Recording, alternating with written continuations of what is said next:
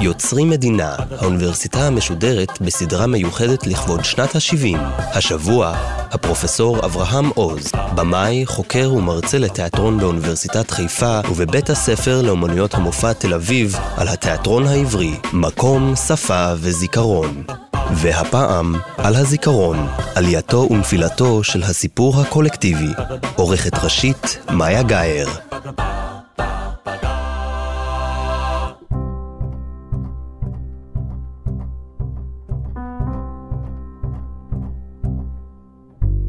שלום לכם. בשיחותינו הקודמות עמדנו על זיקת התיאטרון העברי לשני מאפיינים מובהקים של מושג הלאום, המקום והשפה. היום נשוחח על זיקתו למאפיין שלישי, הזיכרון או הסיפר הנרטיב הלאומי. במבט על, הנרטיב המכונן את זיקתה של הדרמה העברית לתחושת הלאום נע בין מוטיב הכליה והאסון, מחורבן הבית הלאומי ועד השואה, לבין מוטיב התקומה ושיבת העם לארצו. אם הזיקה למקום היא טנטטיבית ולא קלה להוכחה ניצחת, והשפה המשותפת, כפי שראינו בשיחתנו הקודמת, היא נס הנכפה על הקהילה בעבודה מאומצת ותכליתית של משוגעים לדבר, הרי הזיכרון הקולקטיבי, מעין מצע של חלום משותף שממסגר את הוויית הלאום במסגרת נרטיבית, נמצא בתחום הביניים שבין המיתוס לאמונה המעשית המצדיקה מהלכים בשטח. סיפור כינונו של הזיכרון הלאומי הלכיד בדרמה העברית לא ניתן לסיכום בשיחה קצרה כזאת.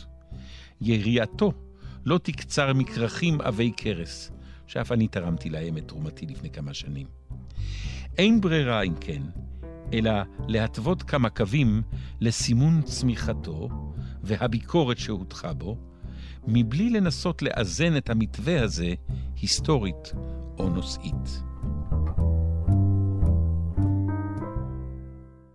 משחר עלייתו התרפק התיאטרון העברי על מה שביקש לכונן כשורשי קיומו הקדומים של העם המתנחל בציון.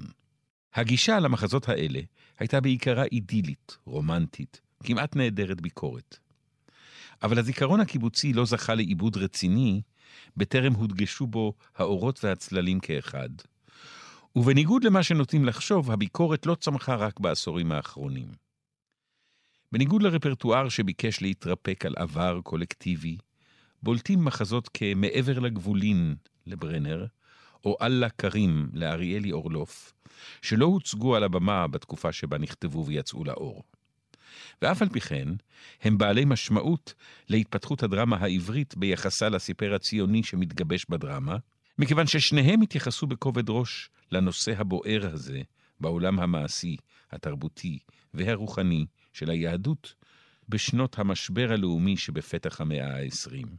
ובחירתו של מדיום התיאטרון להתעמתות רעיונית מעין זו, נבעה מן ההכרה בפוטנציאל של האפקטיביות שיש ליסוד הקונפליקט שמעורה במרכיביו של המדיום הדרמטי. אף על פי שמחזהו של ברנר מעבר לגבולין נכתב בשפה העברית, הוא איננו מעמיד את ההתיישבות בפלסטינה בתור מוקד מרכזי של התייחסותו לשאלת ההתעוררות הלאומית היהודית.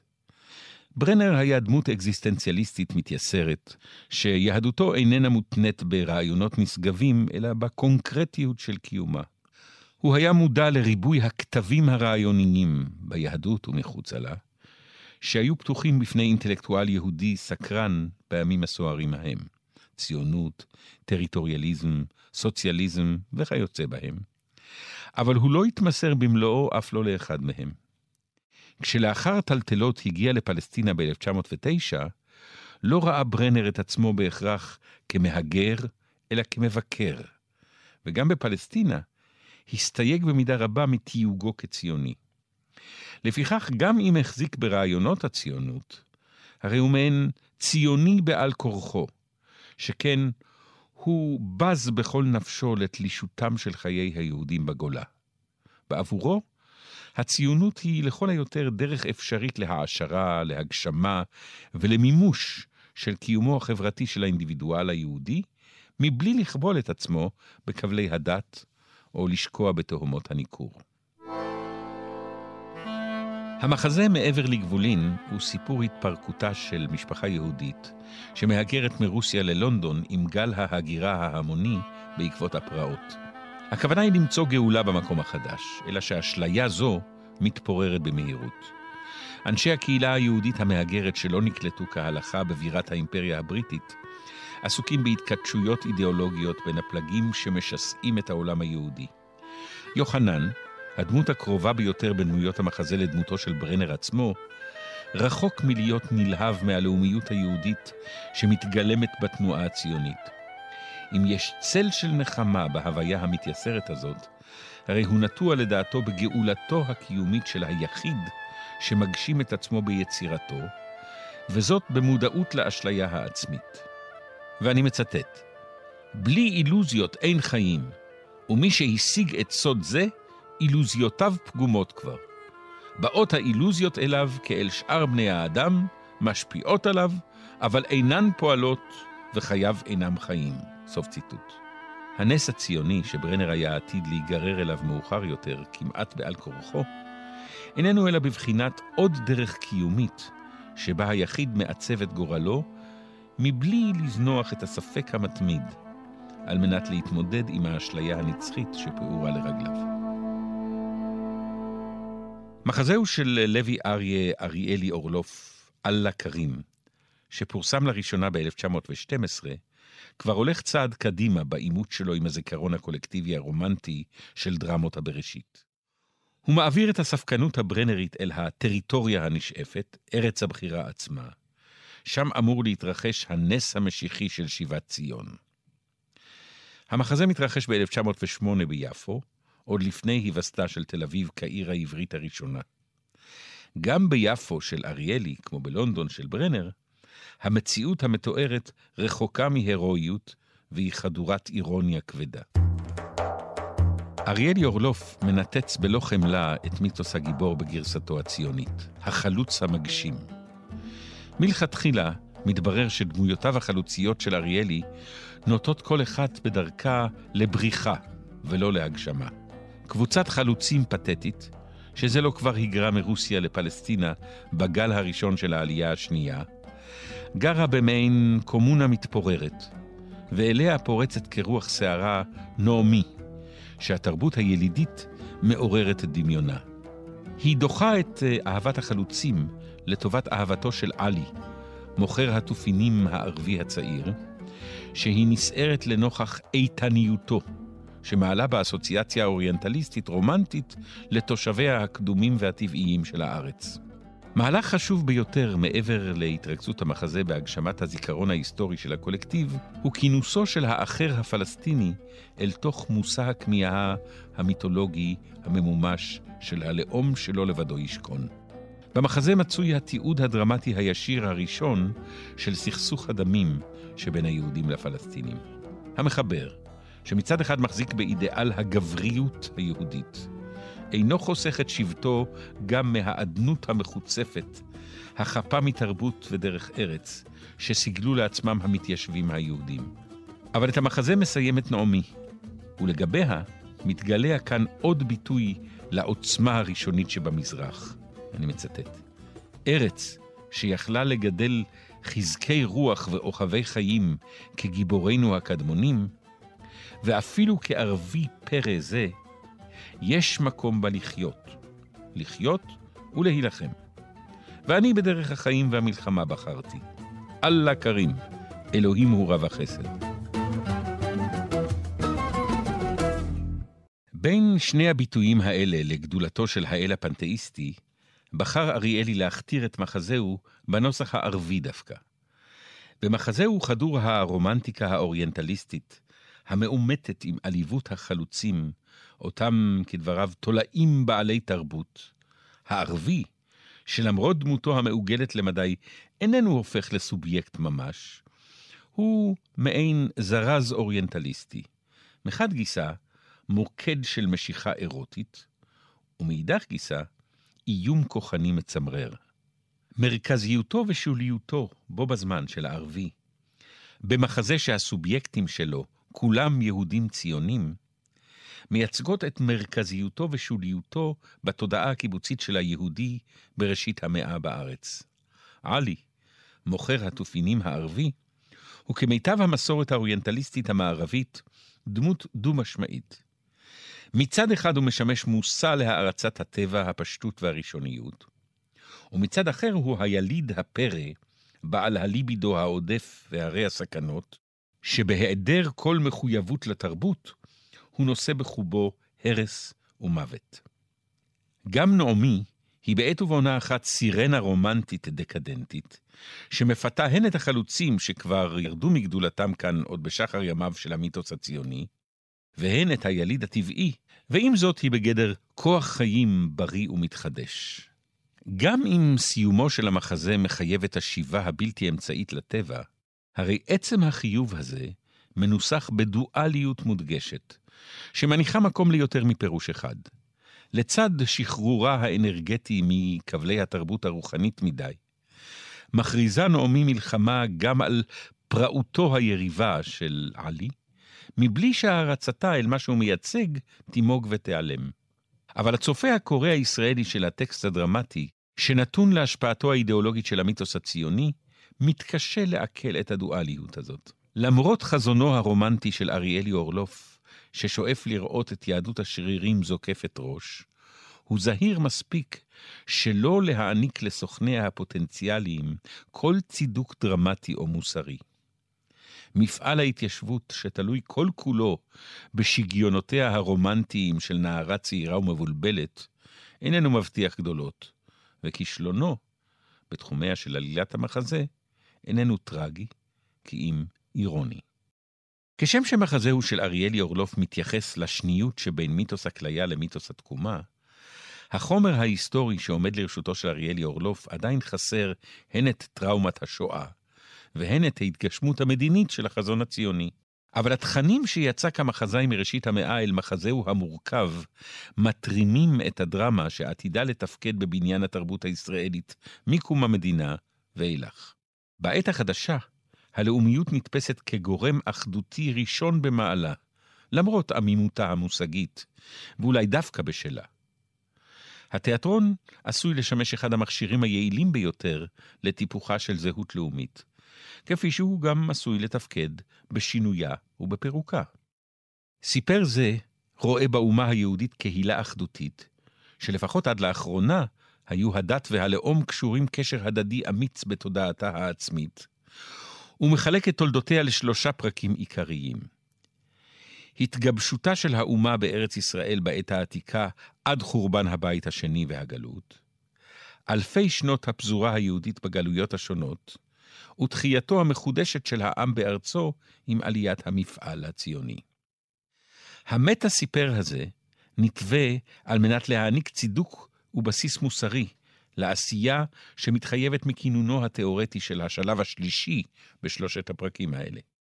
לפיכך, האידיאולוגים המוצהרים של החזון הציוני נאלצים לשכתב את סיפור תולדותיה של האומה העברית מראשיתה, על מנת שתוליך בהכרח, או באופן מסתבר, למסקנות שגלומות בחזון הציוני.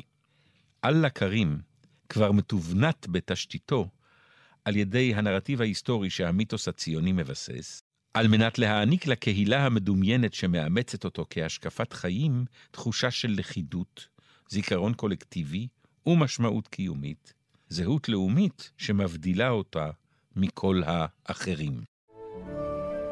דוגמה לניסיון להשתמש בתיאטרון כמכשיר לפשר בין אופיו האשלייתי של המיתוס מכונן הלאום לבין המהלכים המוחשיים בשטח, באה לידי ביטוי בניסיונותיו הראשוניים של תיאטרון האוהל, לפשר בין ציונות וסוציאליזם.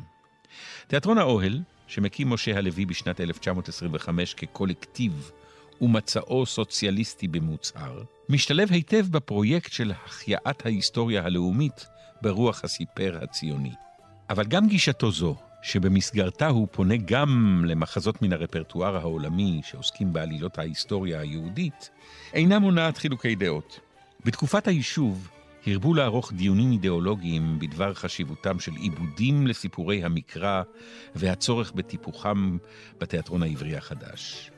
במיוחד על מנת לתקן כלכלות שנעשו בידי מחברים גויים חסרי רגישות לקודשי האומה, ובייחוד לערכי הייצוג החדשים שנוספו להם על רקע בעיות ההגשמה של המפעל הציוני. הד לכך אפשר לשמוע בביקורת על המחזה יעקב ורחל, אני מצטט. במקום יעקב אבינו, הננו רואים בדואי. הבמאי לקח דמות נפלאה, הוציא אותה מהתחום האלוהי, והוריד אותה לתוך השפל האנושי. ובהכרח מתייצבת השאלה, איפה הוא יעקב שלנו? לא יעקב הארכיאולוגי המופיע בכתונת המדבר, כי אם אותו יעקב כפי שהצטייר בדמיונו של העם. ומה טעם אגב לשוות את דמות יעקב אבינו בדמותו של הבדואי? הן הבדואי תוקע לפעמים סכין בגבו של היישוב, שופך את דמנו ומסכן את עמדות יישובינו. סוף ציטוט. אבל בייחוד קשה המלאכה להוכיח שציון הריאלית, ירושלים של מטה, אכן הייתה בראש מעייניהם של יהודי התפוצות במאות הרבות של הגלות היהודית. בכתיבה האידיאולוגית מושם הדגש על כל מקרה פרטי של ביקור, מסע או התיישבות של יהודי בארץ ישראל, שמספרם אגב היה בטל בשישים, לעומת תנועות צלייניות נוצריות לארץ הקודש. שלא לדבר על בסיס הכיסופים המתמיד שהעלה על סדר היום תנועות משיחיות, יסוד שהציונות, למרות מקורותיה החילוניים לכאורה, מעולם לא הייתה חפה מהם.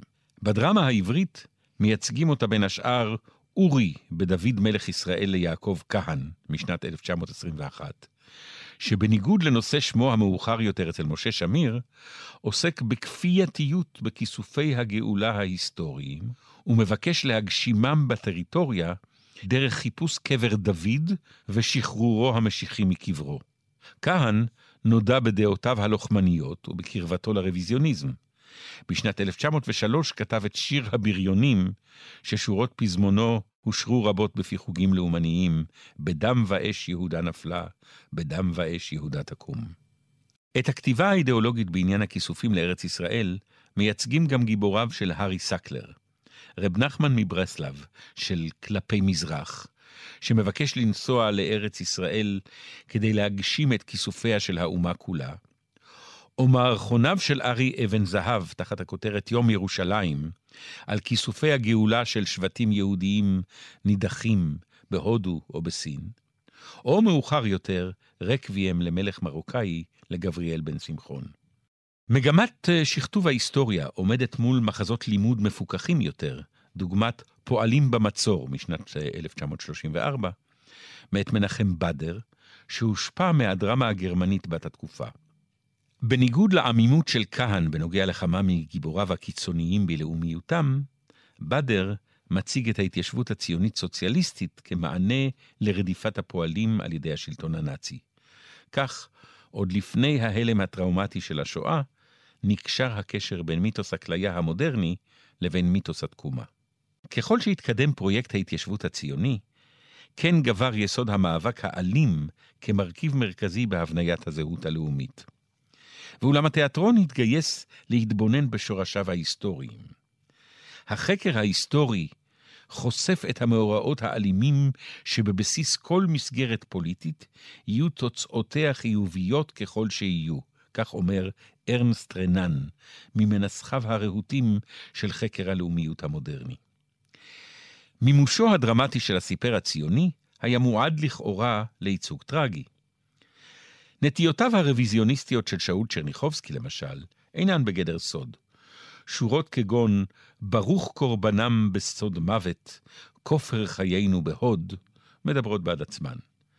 בשירו ביתר, שחזר בהתלהבות את הסיפור על אודות בר כוכבא ומלחמתו באריה, סיפור שאיננו מצוי במקורות עתיקים, אבל ככל הנראה שימש את אה, שוחרי הציונות להאדיר את המורד בין המאה השנייה לספירה כלוחם חופש ואחד מגיבורי המופת של היהדות. עם זאת, כשנדרש צ'רניחובסקי להעלות את הגיבור על במת התיאטרון בדרמה השירית שלו, בר כוכבא, עמדה הנטייה הפוליטית שלו בהתנגשות עם יושרתו כמחזאי. גם אם הוא מזדהה עם הפתוס הלאומי במונולוגים של רבי עקיבא ובר כוכבא, הוא איננו מבקש להעמיס על כתפיה של המלודרמה השירית שלו את המיתוס הכבד של גורל האומה. ספק אם דבריו של רבי עקיבא, שחוזים ניצחון עתידי לזרעו ובן גורנו, מדברים על תקומת ישראל בארצו ברוח הסיפר הציוני. לקראת סוף המחזה, קשה גם לראות בקריאתו של בר כוכבא לשרידי פיקודיו מקוטעי האצבע, ליפול על חרבם כבני חורין, ובלבד שלא ייפלו בשבי רומא, משום מצע רעיוני ליהדות השרירים החדשה מבית מדרשו של מקס נורדאו. חבלי הקמתה של מדינת ישראל העמידו גם את התיאטרון העברי במבחן ההתמודדות עם ההירואיות המתבקשת מן הנסיבות. לדרמה העברית, שמתגדרת עכשיו כדרמה ישראלית, שזהותה הטריטוריאלית ילידית איננה ניתנת לערעור, כבר היה בנמצא בית, ולחץ הקהל הוא שגרם לכך שבעיצומה של מלחמת העצמאות, התיאטרון הקאמרי ואחריו הבימה, נענו כמעט בעל כורחם לאתגר לפנות את הבמה למחזותיו של דור בארץ. קיומם הסימולטני הסותר של מיתוס הכליה ומיתוס התקומה זה לצד זה, עלול לגרום לעמימות בלתי רצויה ברגע ההיסטורי המכריע, שבו הציונות מגשימה את מפעלה העיקרי, הקמתה של מדינת היהודים בארץ ישראל. כאמור, סתירה זו מתחזקת בשל ההכרה שתקומה זו חווה לפחות את עיתויה ואת לכידותה האידיאולוגית לסיפור השואה, לא פחות משהיא חווה אותם להתפתחותו של המפעל הציוני. המנגנון האידיאולוגי מתגייס כאן אינסטינקטיבית לשירות המניפולציה של הזיכרון ההיסטורי. השכחה, טוען עוד ארנסט רנן, ואף הייתי מרחיק לכת ואומר, הטעות ההיסטורית, מהוות גורם יסודי ביצירתו של לאום, ומכאן שההתקדמות בלימודים ההיסטוריים היא לעיתים תכופות סכנה לרעיון הלאומי. קבוצת המחזות הישראלים של דור הפלמ"ח או דור בארץ התגייסו במשותף למיין את מרכיביו של הזיכרון ההיסטורי הקולקטיבי ולסנן ממנו את מרכיבי האחרות שלא עלו בקנה אחד עם הסיפר האידיאולוגי הרצוי.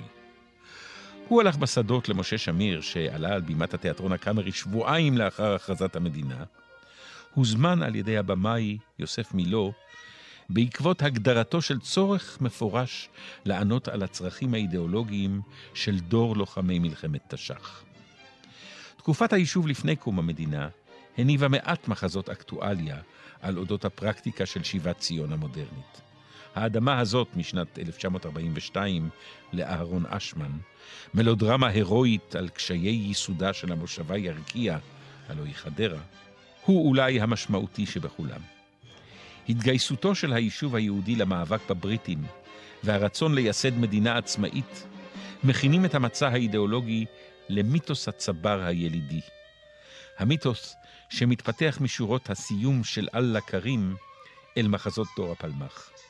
הגוף הגברי הנערץ, המתגלם בדמותו הייצוגית של עלי, מוכר התופינים באללה כרים, הוא מעין סינתזה של האידיאל האוריינטליסטי-קולוניאלי הנשאף, שליווה את האידיאולוגיה הציונית מראשיתה.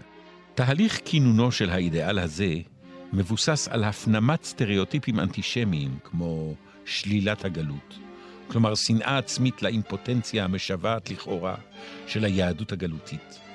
חלום יהדות השרירים ושנאת הזר, שאינה אלא השלכתו לשוליים של האחר, שאינו עולה בקנה אחד עם הסטריאוטיפ הסינתטי הנשאף.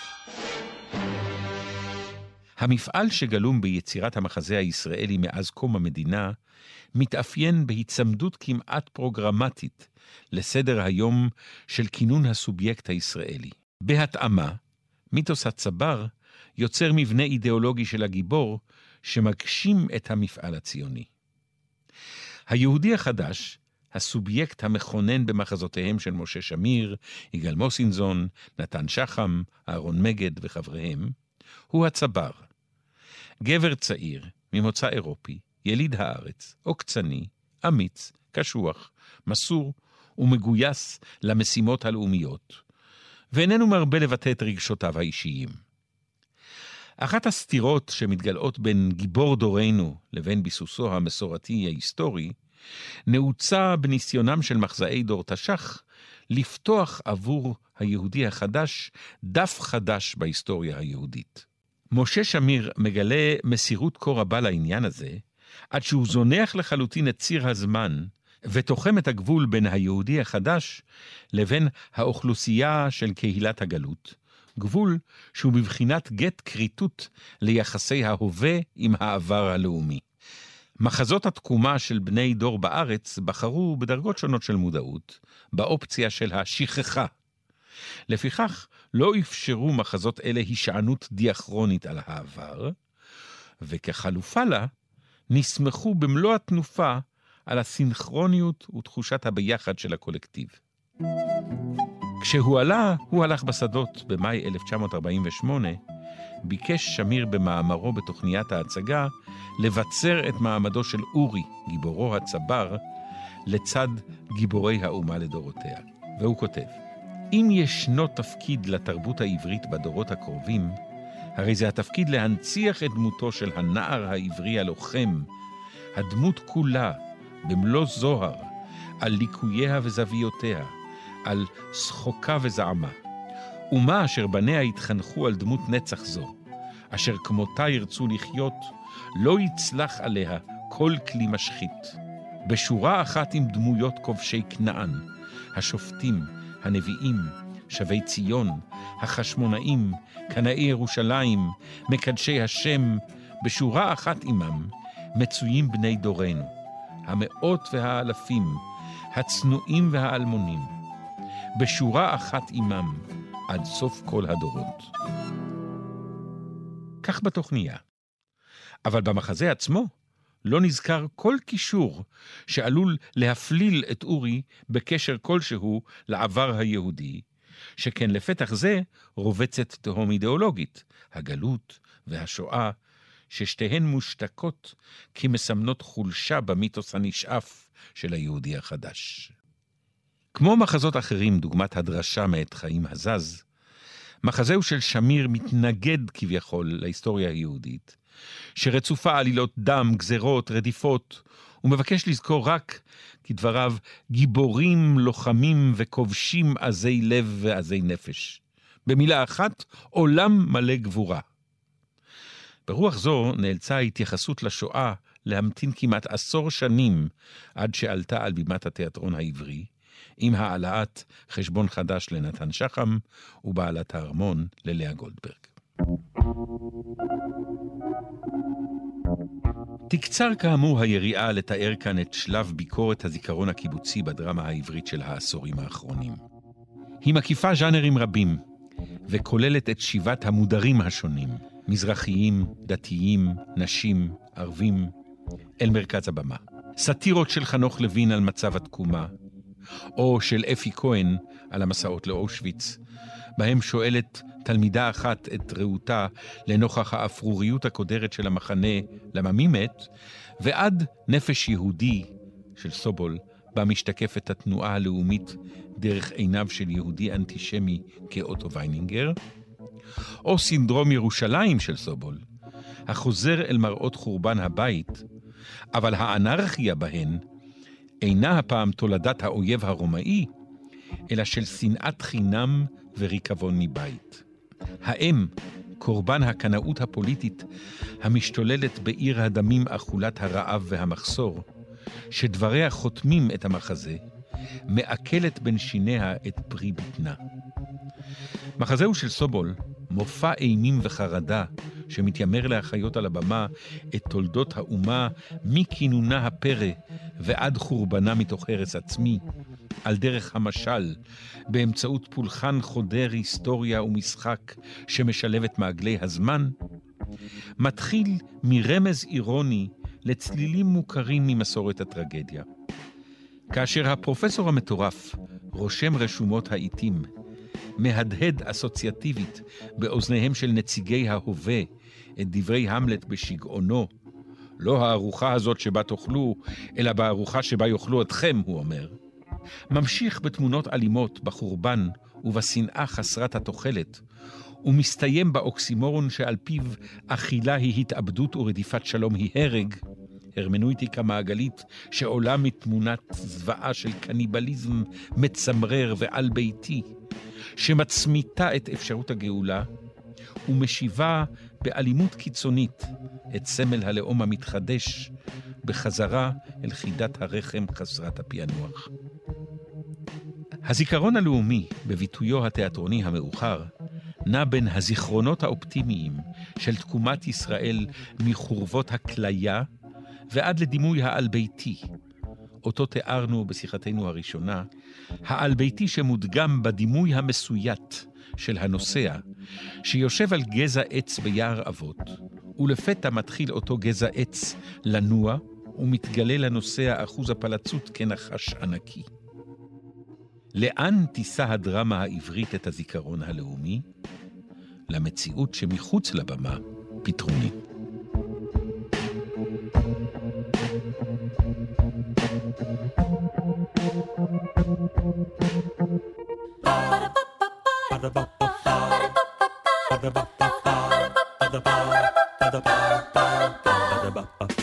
יוצרים מדינה, האוניברסיטה המשודרת בסדרה מיוחדת לכבוד שנת ה-70. השבוע, הפרופסור אברהם עוז, במאי, חוקר ומרצה לתיאטרון באוניברסיטת חיפה ובבית הספר לאומנויות המופע תל אביב על התיאטרון העברי, מקום, שפה וזיכרון. והפעם, על הזיכרון, עלייתו ונפילתו של הסיפור הקולקטיבי. עורכת ראשית, מאיה גאייר. מפיקה, נעמי קנטוריץ חייק. האוניברסיטה המשודרת, בכל זמן שתרצו, באתר וביישומון גלי צה"ל, ובדף הפייסבוק של האוניברסיטה המשודרת.